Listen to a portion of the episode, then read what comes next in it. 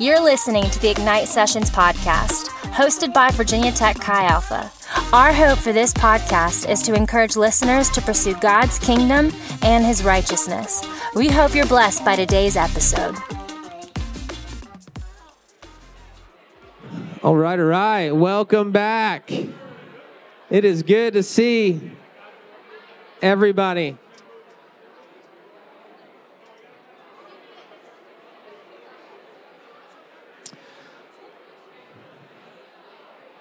Again, we just want to say thank you so much for being with us today. It is our hope that this group of people can become your family away from family, not to replace your family by any means, but that we could be people that love and support you over the next few years here at Virginia Tech. Amen. Awesome. All right. My name is Anthony. My wife Michelle and I have been the directors here at Virginia Tech Chi Alpha for going on 15 years. So, oh, thanks. It just means that we're old. That's all. Just that's all it really means all four of our kids, you know, they're, well, actually, my oldest, Micah, was not born here, but the other three were born here. And as you get to dive into this family, you will see them either running around here during worship sometimes, or you'll definitely see them at Fall Getaway. I don't know if that's a plug or not, but if you're missing younger cousins and things like that, come come hang out with my kids. And uh, and so anyway, I might have a picture. I don't know if they got a picture. There we are. It is. Uh, uh, I don't know if it's because I'm close, but I can't even see at all. But it's a little blurry. I think we look better than that, but I guess the verdict's still out. So, anyway, man, we we are here because, along with your staff team and interns, because we actually believe that the people sitting in this room are the people that can change the world. Not just because you are going to get an engineering degree or a business degree or whatever it is you're here studying, but because when Jesus gets a hold of your life, there's nothing he can't do. And we believe that as we look out across the globe, we need a whole lot more Jesus. Because there's a lot of hopelessness, there's a lot of brokenness, there's a lot of anxiety, there's a lot of orphans. And I don't know if you know that sitting in this seat right now, that the gospel of Jesus Christ, the good news of Jesus, our Father in heaven wants to answer and be the answer for all of those things. Amen? And I believe the people in this room. It is said that here at the university setting, people are gathered for a season and scattered for a lifetime. Have you ever heard that before? Maybe not, but you will the longer you stand or come, come around here. Why? Because right now you are in this the sweetest season of your life believe it or not. Even with OChem, you're going to make it. And you get to be in a community where everybody is really experiencing this similar thing. This is never going to be like this again in your life where everybody on your block is at the same stage of life that you're in. Never again will that happen. and so it's just it's, there's something sweet about the reality that the people in this room they kind of get you. They kind of understand more than you believe. And, and the other thing is, is that there's some people in this room that you're walking through things and you think you're the only one. That's a lie. It's a lie. There are so many people in this room that are walking through the same thing that you're walking through. It's just that we've grown up in communities that don't share that.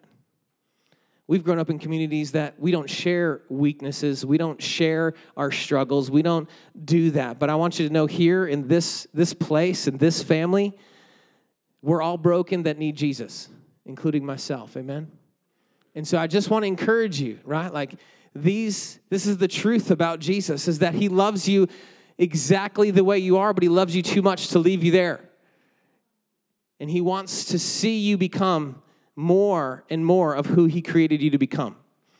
And I believe that that can happen as you dive into more of who He is.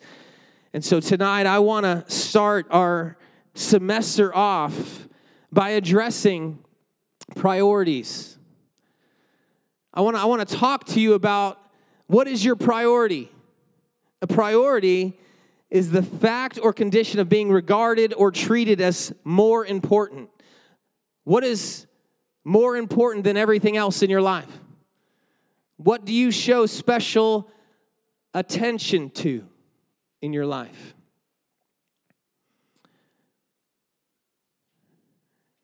It is one of those things where if you just zoom out a little bit on your life, you can begin to see where your priorities lie by where you spend the majority of your time. You can also see where your priorities lie by looking at your checkbook or your Venmo, right? Where do you spend all of your money? I just realized I dated myself. You guys don't even know what a checkbook is. but anyway, it was the way we used to spend money. Where does all of your time and your money go? It is in that place that you begin to discover what it is that you're prioritizing above all things. You see, if you grew up in a Christian home and gone to church, you probably have heard a statement like God first, family second, school third, or your career third, right? Like anybody else, is that familiarized to anybody? Anybody ever hear anything like that? The, the challenging thing is that here in the West, it's the hardest thing to see. That, that I think sometimes here we, we say that growing up in church, but how many of us actually saw that lived out? I don't know about you, but I grew up in a home that we went to church every Sunday morning. But Monday through Saturday, the only time we prayed or talked about God was when we sat down for a meal. Anybody relate, right? Okay, like think about that for a second. If God is supposed to be first, family second, and school and career third, but we never talk about God outside of Sunday morning or to bless the meal so we don't get sick or to change the molecular makeup of whatever we're eating so we can stay fit. I don't know. But the truth of the matter is is like this is this is something that we struggle with because we've yet to see it. And Jesus didn't die on a cross and come to life three days later, conquering sin, death, and the grave, taking on all of the weight of the sin for all time for you and I to sit in a church service for an hour and a half on Sunday morning. That's not what he did that for. Actually, he did that so that he can have intimate relationship with you every moment of every day from this day forth on into eternity. Come on. And so, why are we living like Christianity is about church, about a church service, about a building. Perhaps maybe it's because we haven't seen it. Which leaves the question why haven't we seen it? Perhaps maybe it's because there's so many things in this world that not only distract us, but cause and create worry and anxiety in our life.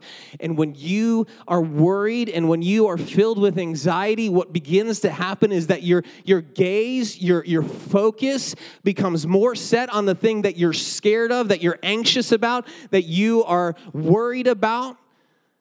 And the truth is, we spend more time worrying and trying to fix things than we do praying and seeking the one who is able to step into those moments. Can anybody relate? You know, it's interesting today. They say that anxiety, especially among your age group, is at an all time high.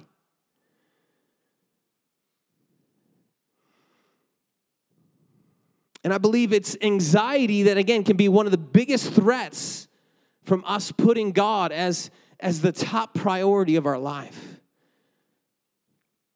Because we can have anxiety about going off to college. Anybody? You're like, yeah, we can have anxiety about did I choose the right school? I mean, what if I was supposed to go to UVA? I mean, wait, that never happens. But but the truth of the matter is, right? Like, will I fit in? Will I make friends? Can I, will I graduate? Anybody? I was in your shoes once, as my grandfather would say, many moons ago. And the truth of is, as I sat in the seat that you sat in, those were the same questions that I was struggling with. Can I make it here? Will I have any friends? What do I need to do to, to fit in? Will I be accepted or do I need to change the way that I do things in order to be accepted? Right? Some of you came out of high school and you may have been, right? Like the social bug. Everybody knew who you were and and you were like friends with everybody and now you got to start all over.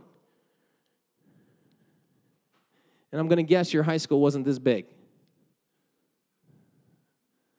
And it could be overwhelming and it can cause anxious thoughts, fearful thoughts that I lay awake at night worried. Worried about my future, worried about fitting in, worried about finding the right group of people, worried about will I even get a job after I spend these four years that will pay off the loans that I'm accruing right now. And as we dive into that reality, it is anxiety that can begin to grip us. It's anxiety that can begin to, to hold us captive. It's anxiety that can rob us of the very life that you were created for because it becomes our focus. But anxiety, I believe, is at an all time high more than ever because of social media. And here's why because when you look out, you're worried about missing out on the next greatest thing. And everybody in the world is posting their best picture of their self on Instagram in their best moment of their week. And you're like, man, I am missing out. Look at the life that they're living. It's amazing. And all of a sudden, will I ever have a life like that? Will I ever? Anybody? You see what I'm saying? And all of a sudden, we're like, we're freaking out. And the truth of the matter is, that's one moment of one day in that person's life, and you have no idea because they're walking through the exact same thing you're walking through, and they'll never post it. And so it leaves us anxiety ridden.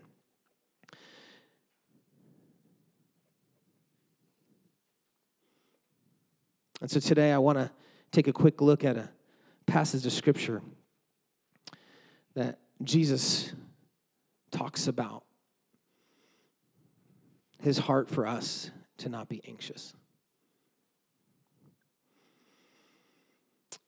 And before I do that, let me let me say this. What if I told you? What if I told you that being one who is anxious, perhaps maybe it has to do with our lack of faith? in the God who created all of us.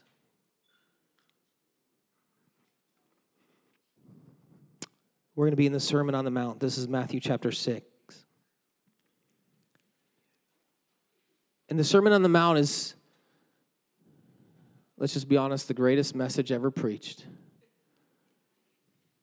But it is an insight to how we're to live within this kingdom. I don't know if you know this, but but Jesus came preaching that the kingdom of heaven was at hand. Repent, for the kingdom of heaven is at hand. That is the same message that his forerunner, right? John the Baptist came preaching.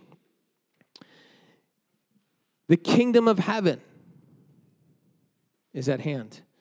Friends, today, the kingdom of heaven is still at hand. Matthew 6 24 through verse 34. This is what the Word of God says No one can serve two masters, for either he will hate the one and love the other, or he will be devoted to the one and despise the other. You cannot serve God and money.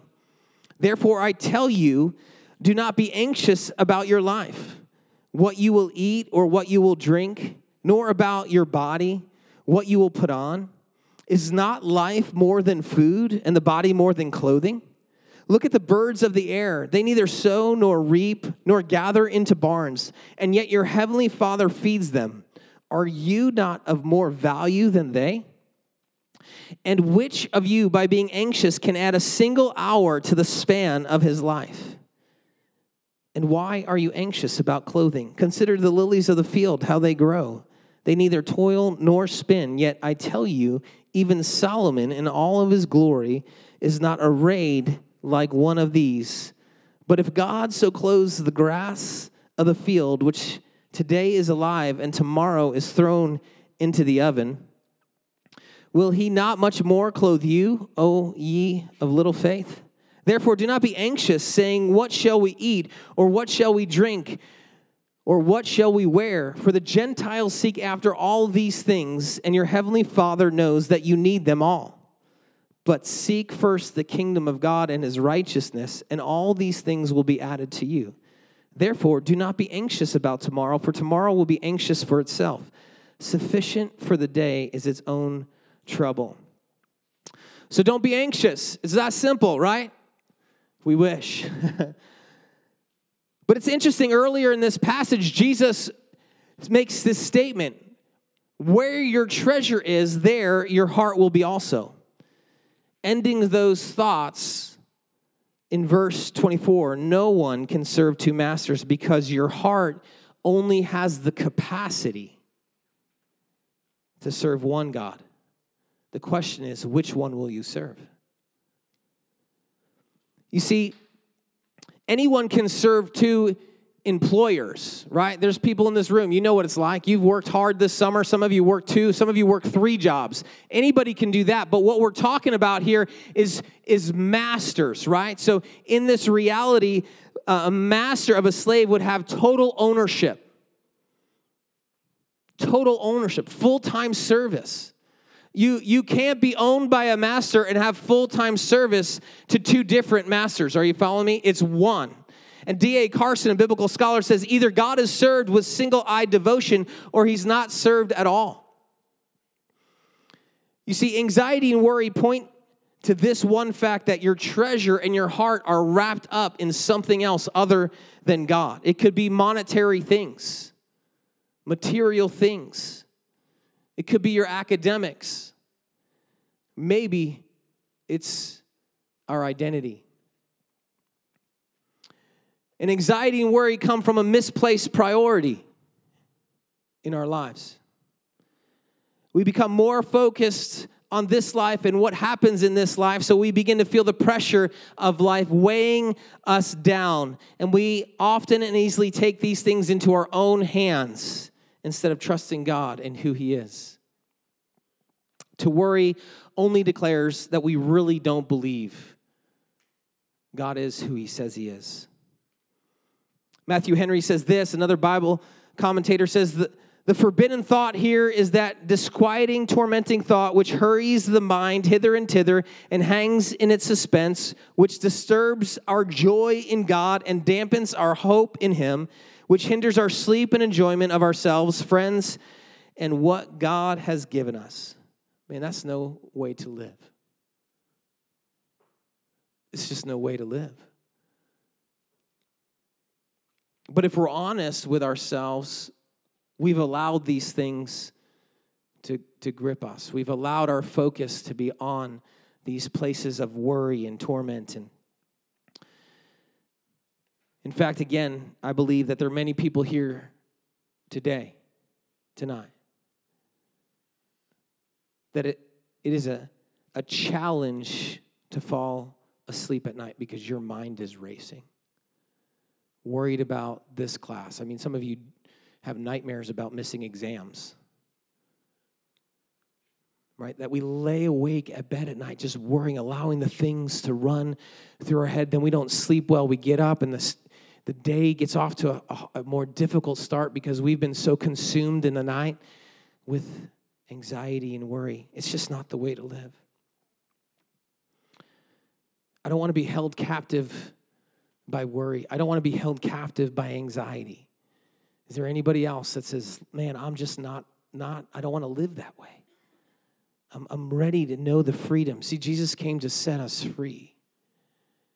And the truth is, is he wants you to know what it's like to live a life free from anxiety. He doesn't want you to worry. Don't worry about tomorrow. Like, are you serious, God?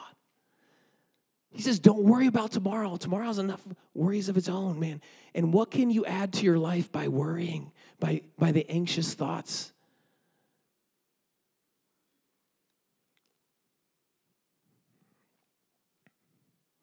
Isn't it amazing how the Bible speaks to where we are at today? Come on. Have you thought about the fact that a few thousand years ago,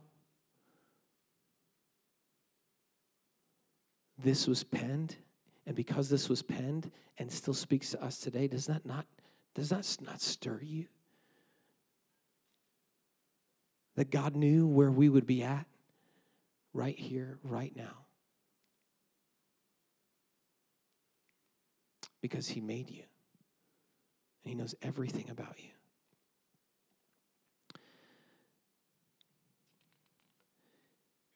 You see, He also came as the Prince of Peace so that you don't have to be someone who struggles with worry, with anxiety over the things of this world that will not last. Philippians 4 6 through 7.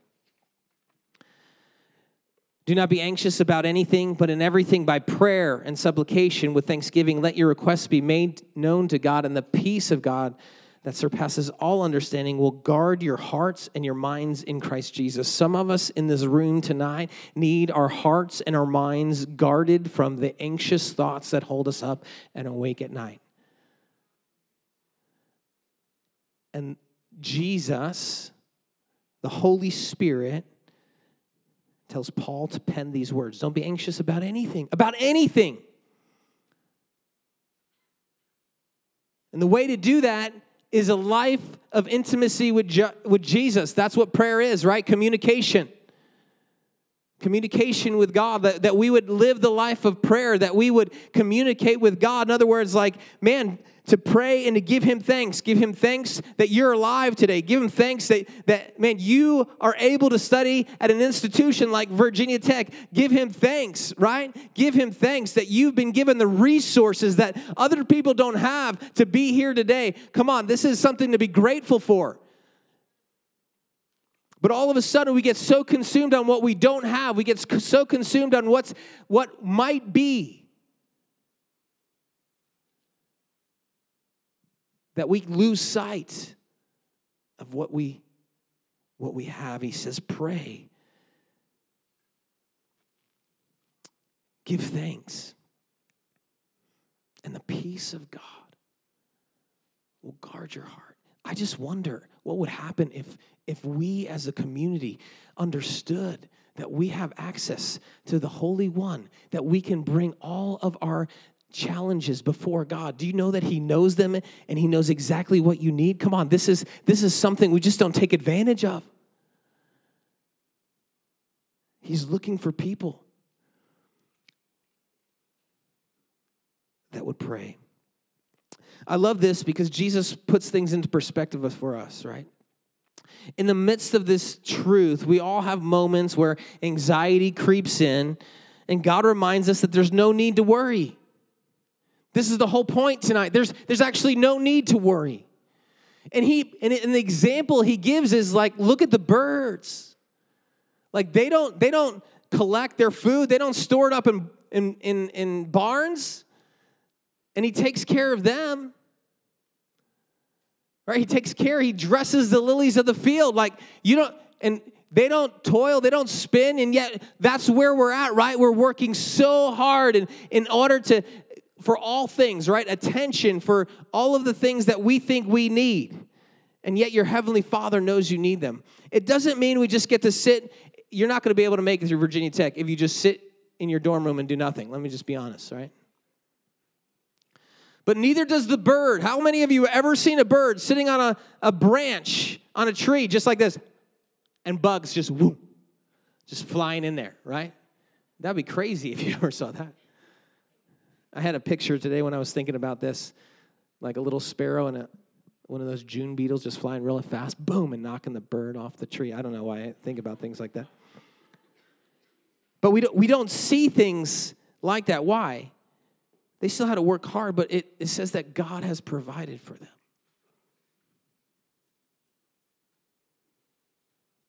You see, anxiety and worry come from a lack of belief in that God cares deeply for you and He could provide for you. Can I just say one more thing before we move on? Your whole life, we're taught to be independent. You gotta, you've got to make it happen. You've got to do this thing. You've got to only count on yourself. And the, the gospel and the kingdom says, no, it's depending on God. It's depending on God, and you will wear yourself out if you try to do this all in your own strength.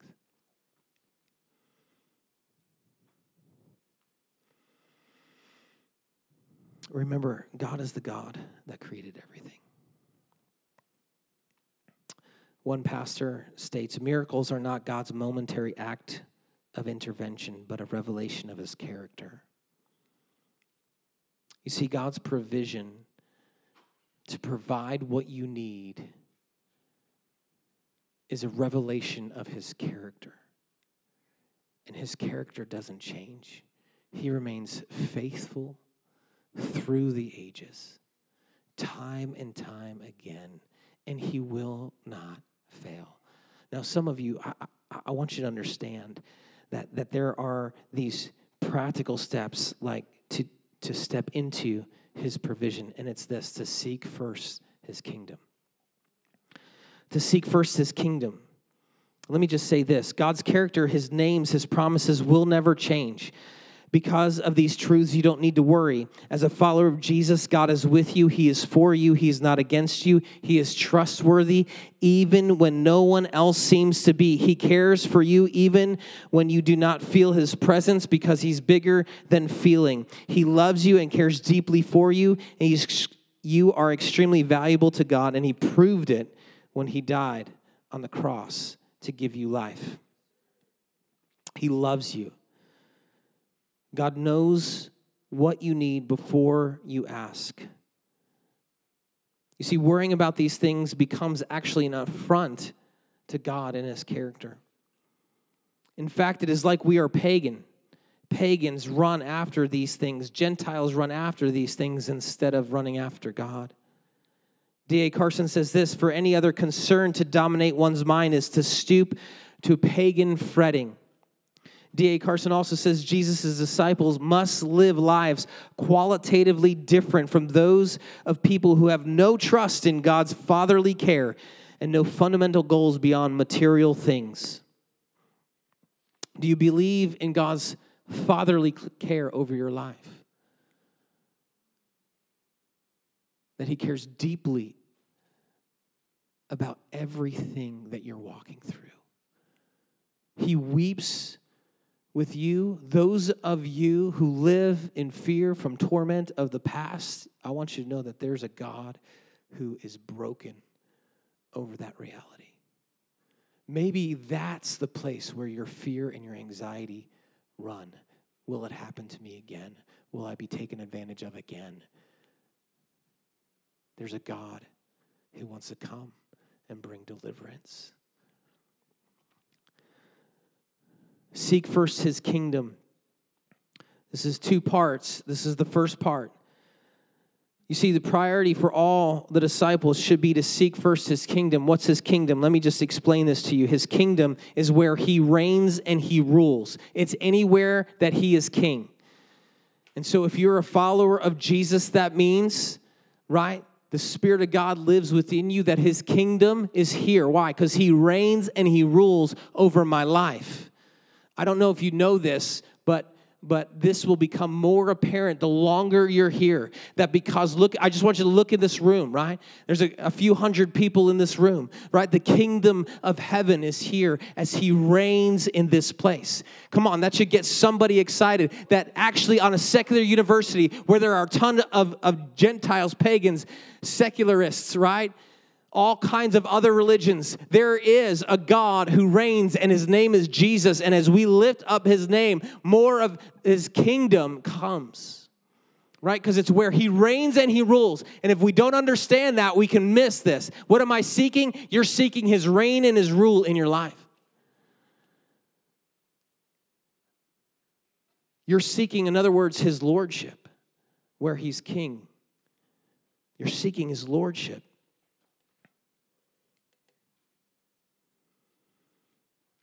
His kingdom should have precedence over all things. You see, we have to make his kingdom our aim. It should be the one thing we seek, our desire. Because where his kingdom is, it's where he reigns, which means really his kingdom is is really seeking after him. His reign and his rule in our life, his lordship. D.A. Carson says this to seek first the kingdom is to desire above all to enter into, submit to, and participate in the spreading the news of the saving reign of God. The messianic kingdom already inaugurated by Jesus, and to live so as to store up treasures in heaven in the prospect of the kingdom's consummation. Let me just put it to you a little bit more plainly. It is the desire to be a part of this kingdom, to walk in submission to the king, to participate in the mission of the gospel going forth now, not later, but even here at Virginia Tech. And to do all that we do unto the Lord every day as we wait for his return. And you see, these goals require wholehearted devotion and allegiance. So we must prioritize the kingdom life. Do we see the reign and rule of King Jesus in our life as the most important thing? Do we spend more time with Jesus, talking to and about Him, reading about Him, thinking about Him, worshiping Him, praising Him, than anything else in our life? Do we worship God? With our studies, our social life, and our private life? Does He reign in all of those areas in our life?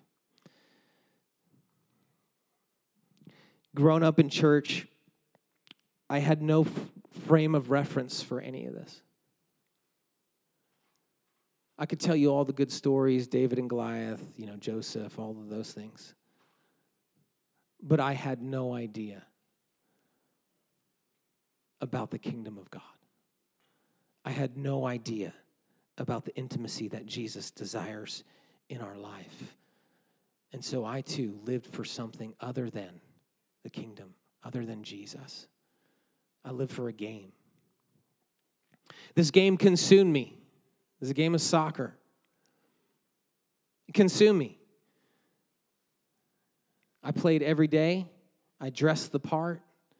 I mean, I was I was consumed by this, all to play at the collegiate level. it would be easy to step back in my life now and say, that was my major idol. I gave all of my time to it. I thought about it, I lived it, I practiced all of the time. I mean, when the season was over, I was out there the next day. You, you know what I'm saying? I mean, it was who I was, it was where all of my identity was, and you saw it when I made a mistake.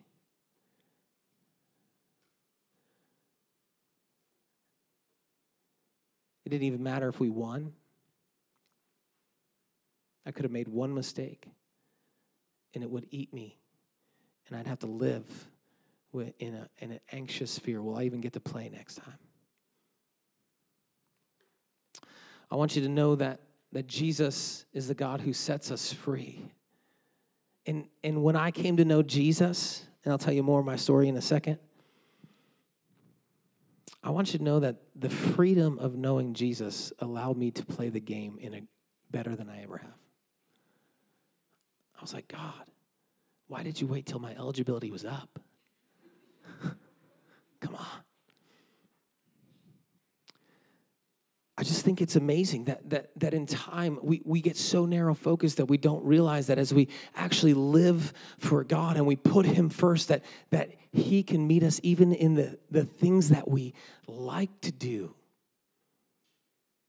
You see, Christianity is not about just having no fun. Actually, you'll have more fun and freedom in the reality of Jesus than you can without Him.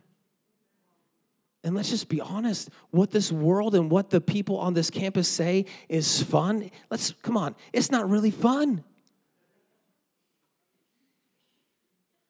Throwing up and puking. I don't know about you, that's not my idea of fun. Having a hangover the next day. It's not really fun. Giving yourself away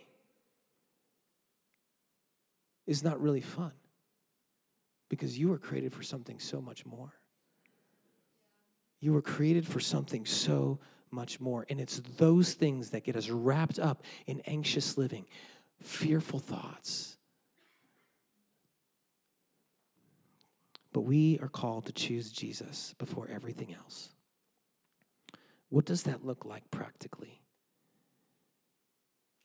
It means that we put Jesus,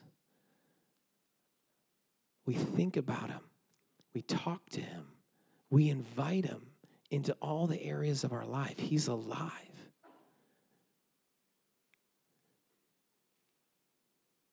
It's about putting him as my main priority above everything else. But to, in order to prioritize the kingdom, you have to have a plan. Because if you don't have a plan, it's said this way, right? If you fail to plan, you plan to fail. It's the same way with our relationships, especially our relationship with God. if you're hoping that Jesus transforms your life.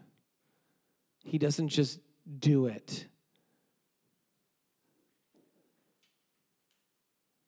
By you not talking to him and inviting him. Sure, he's able and most of you come to know Christ and you have this moment of, of, of, transformation in your heart and your life, and then we expect it to just continue, right? Without ever opening up our Bible or spending time with Jesus. But the truth of the matter is, is that it's about relationship, and relationships only grow as we spend time with each other. Are you following me? Right? And so Jesus desires you to spend time with him. But you have to you have to have a plan. And let me just tell you something right now. You'll hear it again and again and again, but right now you have the most time you will ever have. This is it. I know you don't believe me. You looked at your syllabuses and you're like, my life's over. No, really, you have more time now than you will ever have in all of your life. And if you can get these disciplines down now as a college student, waking up, spending time with Jesus, what if you just decided this is gonna be the year that I wake up and I spend time with Jesus, and before I go to bed, I'm gonna talk to Jesus, right, about the day? What if that's all we did, it'd probably be more than we've ever done in our life. And I want you to know that in when I was in Montana, Jesus wrecked my life at the University of Montana through a ministry called Chi Alpha. I mean, I decided that I was going to spend time with the with God in the morning and I was going to spend time with God at night. Now, I don't know if you are like me, but I couldn't get up in the morning. Anybody else?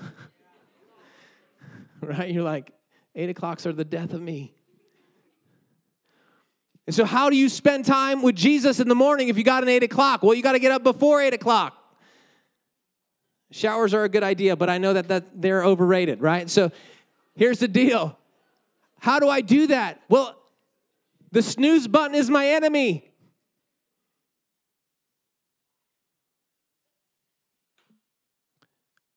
How did I develop the discipline? First of all, I want you to know the first thing I did is I got a job at five o'clock in the morning as a college student washing dishes. And I listened to the Bible. And then I was awake and I started a prayer meeting. Why? Because I knew if I didn't do something radical, I wouldn't change. every night I decided that at 10 o'clock at night, I don't care. I lived in a house with 10 Christian guys. I said goodnight at 10 o'clock and I went to my room. I shut myself in with Jesus and I worshiped and I prayed and I read the Bible every night. And I want you to understand that in that season, I saw and encountered God in ways that have changed my life. It's ruined me for anything else. I mean, there's three times at 10 o'clock at night, I was on my face. The God walked in the room, and I literally was scared. If I picked my head up from the table, I'd see him and die. And I, I'm, I'm not kidding you. Three times I had to tell God, You got to go. You got to go. And then he would leave, and I'd be like, No, come back. You know? You got to have a plan. What is the plan? Right? And when you develop this discipline here, there will always be seasons of your life where transition begins to change, right? There's things that that shift. You're going to have many of them in your college career cuz next semester you're not going to have the same schedule as this semester. This summer you're not going to have the same summer. You know, you're not going to have the same schedule. So you have to prioritize. You have to fight for. There may be nothing you get more radical and more um, uh, violent over than carving out time in your day to spend with Jesus. You got to have a plan. You got to you got to have a plan to seek first the kingdom, to make him the priority of your life. And let me just tell you something right now. It will become it'll probably feel like duty to begin with. Like it's my duty, it's something I have to do, but it's going to move from duty to delight to desire. But transition comes often, and oftentimes through transition, it goes back to duty to delight, to desire. And it's okay to walk through those, those different stages over and over and over again. It's happened in my life many times. Lastly, let me just say this the band, come on back. He said, Seek first his kingdom and his righteousness. See, what I want you to understand is, is Jesus destroys the opportunity for there to be legalism in the kingdom. Somebody say, Thank you, God. Because legalism causes you to work in order to earn his a favor, his attention, his affection. But he's already, right? He already loves you. There, it's not about working or earning it. It's already a free gift. It's just about stepping into the gift. It's just about stepping into his presence. It's just about making the conscious effort and priority of his kingdom in your life. And all of a sudden, he will meet you in that place. The Bible says what? Draw near to God and he will do what? Draw near to you. Do you want to be near him? It sounds like to me, I've got to take a step in his direction. His righteousness is the condition acceptable by God. I like referring it to as right standing. Here's the truth about righteousness it's his righteousness. And the only way you're made right, that you're put in right standing with God, is because of what He's done for you. It's a reminder of the cross, the blood that was shed for you, to seek first His righteousness in your life. Because it's not about what you've done, it's about what He's done, friends. And sometimes, even in Christian faith, you grow up and you're just, you're just done with, with the toiling and the spinning. And maybe this year will be different. Maybe this year I'll find freedom from my sexual addictions. Maybe this year I'll find freedom from my insecurities. Maybe this year I'll find freedom from anxiety. And there's a God who's already won and already purchased your life so that you can be set free from all of those things that consume you. There is a God that is bigger than your sin. There's a God who loves you and wants to call you out of that place. There's a God who wants you to know hope and peace and love and freedom. It's already been done. The problem is, is that we don't prioritize seeking first his kingdom and his righteousness. But the truth of the matter is, it's his righteousness has been placed on my life, not because I've earned it, but because of what he's done. Guys, there's, that's a pretty sweet deal. But what happens is when I when I'm filled with anxiety and I don't make that the primary thing that I'm seeking and I'm going after, it's so easy to lose to lose sight of him.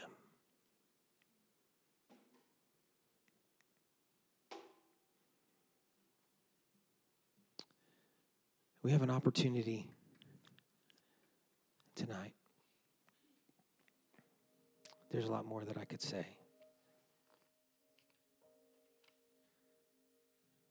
But my guess is that as this was penned 2,000 years ago, and about 25 years ago, I was in a similar place, clamoring for people's attention, hoping that somebody will notice and like me for who I am, but I didn't want to reveal who I really was.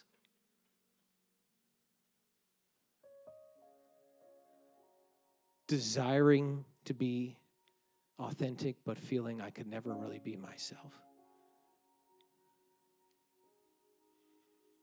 And there was this moment where a young lady invited me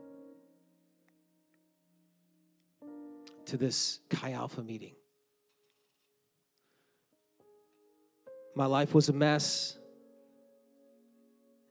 My eligibility was up, and I got through college with addictions. I'm telling you right now, nobody's in this room paying the money you're paying to walk out of the college with addictions.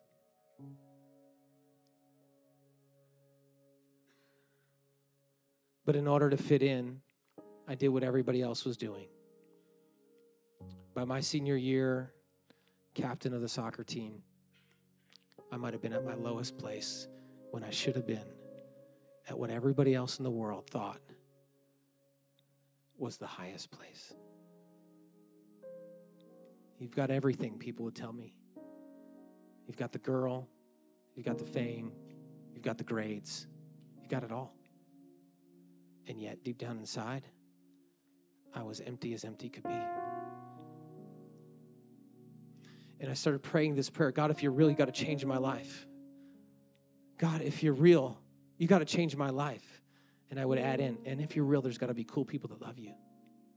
Because I just thought Christians were losers, to be honest. Because I never took time to get to know one. She invites me to this service, and I walk in. There's a, a, a, set of doors, and we step inside, and the presence of God scared me to death. I, I step back. And thank you, Jesus, that this young lady turned around and grabbed my hand and said, Come on, you're coming in. We stepped inside the, the, the, the worship service, and the presence of God was even greater.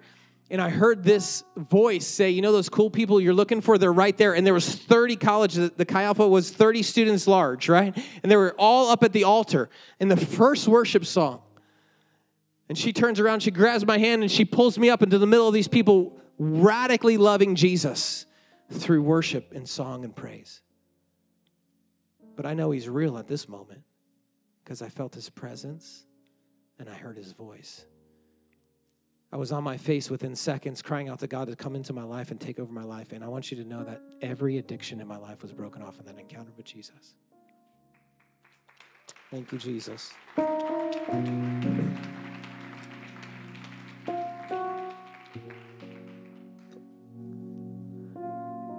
What I could not do in my own strength, Jesus did in a moment.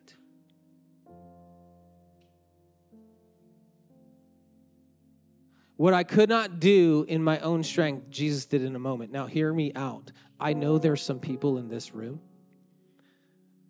that you've repented over and over and over again for something and you still deal with it. Let me just say, first and foremost,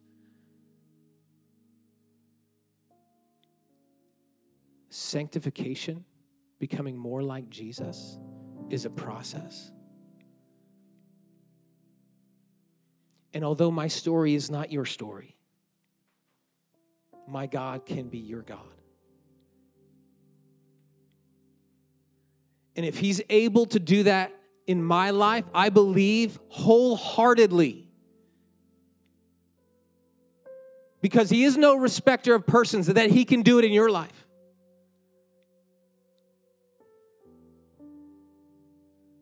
I believe He can deliver you from strongholds in your life. I believe He can heal and make you whole emotionally, mentally, physically, and spiritually. And tonight, I believe He wants to start a journey with you. I believe there's some people in this room that if you were to surrender your life to Jesus, the things that you couldn't stop on your own and in your own strength, He can deliver you from like that. But there will be other people that He's inviting on a journey to say, Come with me, come follow me. And we'll do this together one step at a time. And so tonight, I'm going to ask you a question. This Jesus that left heaven and wrapped himself in flesh and came and walked this earth and lived a perfect life.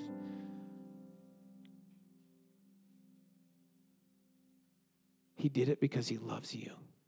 He loves humanity. He was without sin and he became sin so that you and I could be set free from it the wages of it, which is death. And so he hung on a tree and he died a brutal death. His blood was spilt to cover our life, our sin, so that you and I could be forgiven and walk into eternity with him from this point on. It is the greatest decision you will ever make. Some of us in this room may be about to make it for the first time. But I think there might be some other people in this room that when you were 12 years old, when you were eight years old, you gave your life to Jesus, but it hasn't been. He's not the Lord of your life. You're calling all the shots. You're trying to do it on your own. And Jesus says, Come. Come. Let me take that burden. Let me take it from you. And so, if you're here tonight and you recognize that, that God is real and that He loves you and that He died for you, that you want to know the Prince of Peace I want you to just slip your hand up right now. That's right. I want you to every. I know know you might have been in church many times, but here in Chi Alpha, we don't bow our eyes and bow our heads, and bow our eyes, bow our heads and close our eyes. We keep them open because the truth of the matter is, this is family. We want to celebrate with you. And if you can't raise your hand in this room where we'll celebrate, how will you ever raise your hand outside? How will you live for Christ out those doors? So I'm going to ask you again if there's some people in this room that either want to give their life to Jesus for the first time or you recognize that He has not been the Lord and Savior of your life. He, you've just been going for Savior, but it's time to make Him Lord, where He reigns and rules over your life. I want you to slip up your hand right now. Is there anybody here? Thank you. Come on. Thank you. Let's go. Thank you. Come on. Come on. Anybody else? Anybody else would say, That's me. Thank you. Come on. Anybody else? Thank you. Thank you. Come on. Thank you. Anybody else?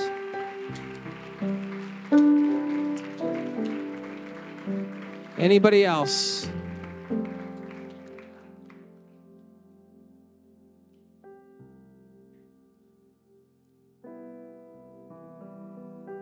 Anybody else?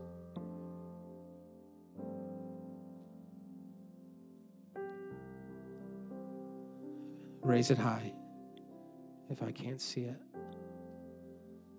Okay, here's what we're going to do.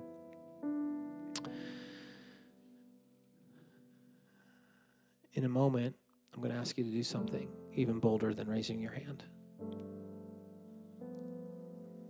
There's going to be some people with lanyards that are going to come and they just want to pray with you. And so they're going to make their way down. I'm going to ask you to make your way down if you raised your hand here in a moment.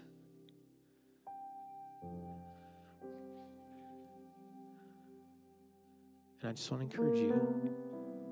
This family wants to celebrate with you. Put a Bible in your hand and help pray with you over the decisions you've made to make Him Lord over your life.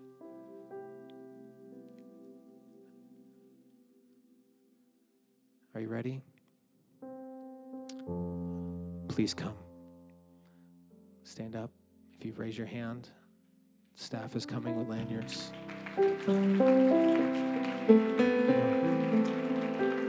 Thank you, thank you.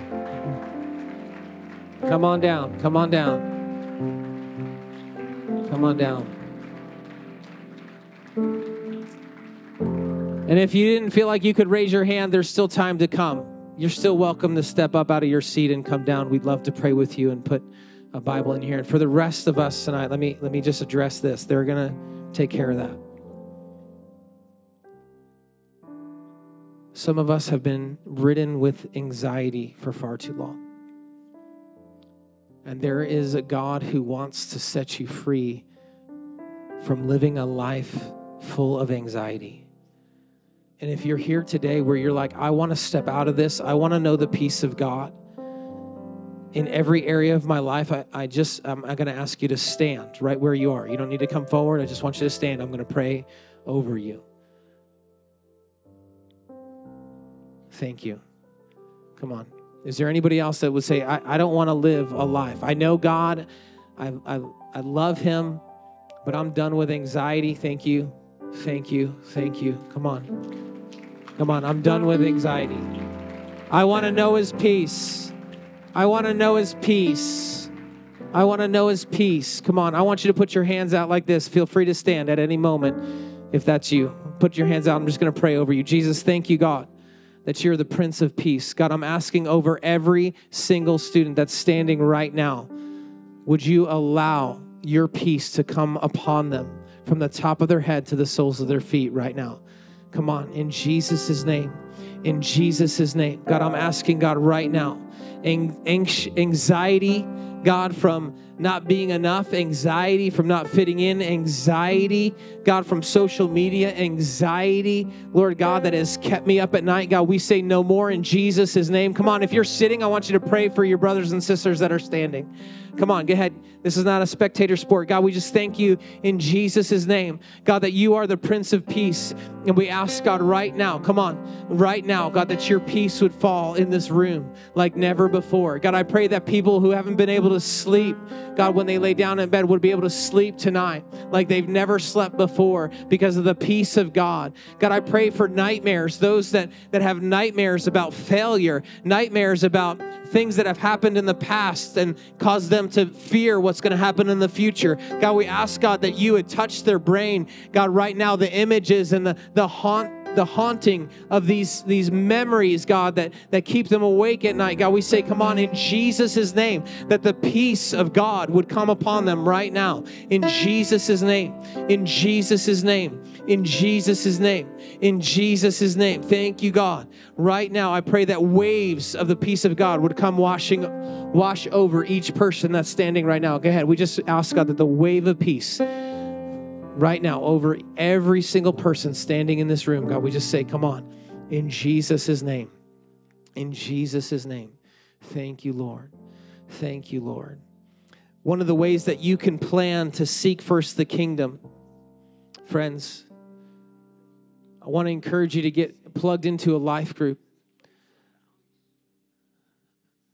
That tonight, Another practical way to respond to seeking first the kingdom and his righteousness is that you get plugged into a Bible study. We call them life groups here.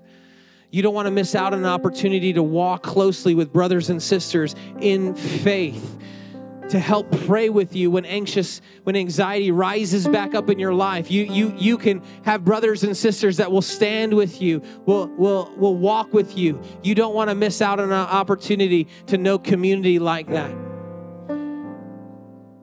and so, if you're here tonight and you're wondering, okay, God, this sounds great, or maybe you're not even a freshman, you're a sophomore or junior, and you're like, okay, I don't, how's it going to be different? Listen, let me tell you something. Step into a life group and allow God to meet you. I'm going to pray. There's a reception outside, the band's going to play. You're welcome to go out, eat some snacks, but I encourage you to sign up for a life group. Jesus, we just love you. God, we thank you, God, for the call to seek first your kingdom and your righteousness in our lives. And tonight, God, we just say, God, we say yes. God, we want to do that, God. And with your help, we know that we can do that. With your help, God with your spirit, God, we can be people that seek first your kingdom and your righteousness. God, that it's not left up into our own strength. But the beautiful thing about the gospel is that you come to live and dwell inside of us, to walk with us through life, God, that we could walk, God, the way that you called us to walk. And so, God, we're asking, God, for your grace to be poured out tonight. God, that we would be people that seek first your kingdom and your righteousness in Jesus' name. In Jesus' name we pray. Thank you, God. Thank you, God. Thank you, God. Thank you for tuning in to the Ignite Sessions podcast. To learn more about Virginia Tech Chi Alpha, please follow us on Instagram and Facebook. If you enjoyed this episode, be sure to share it using the hashtag #TheIgniteSessions. We'll see you next time.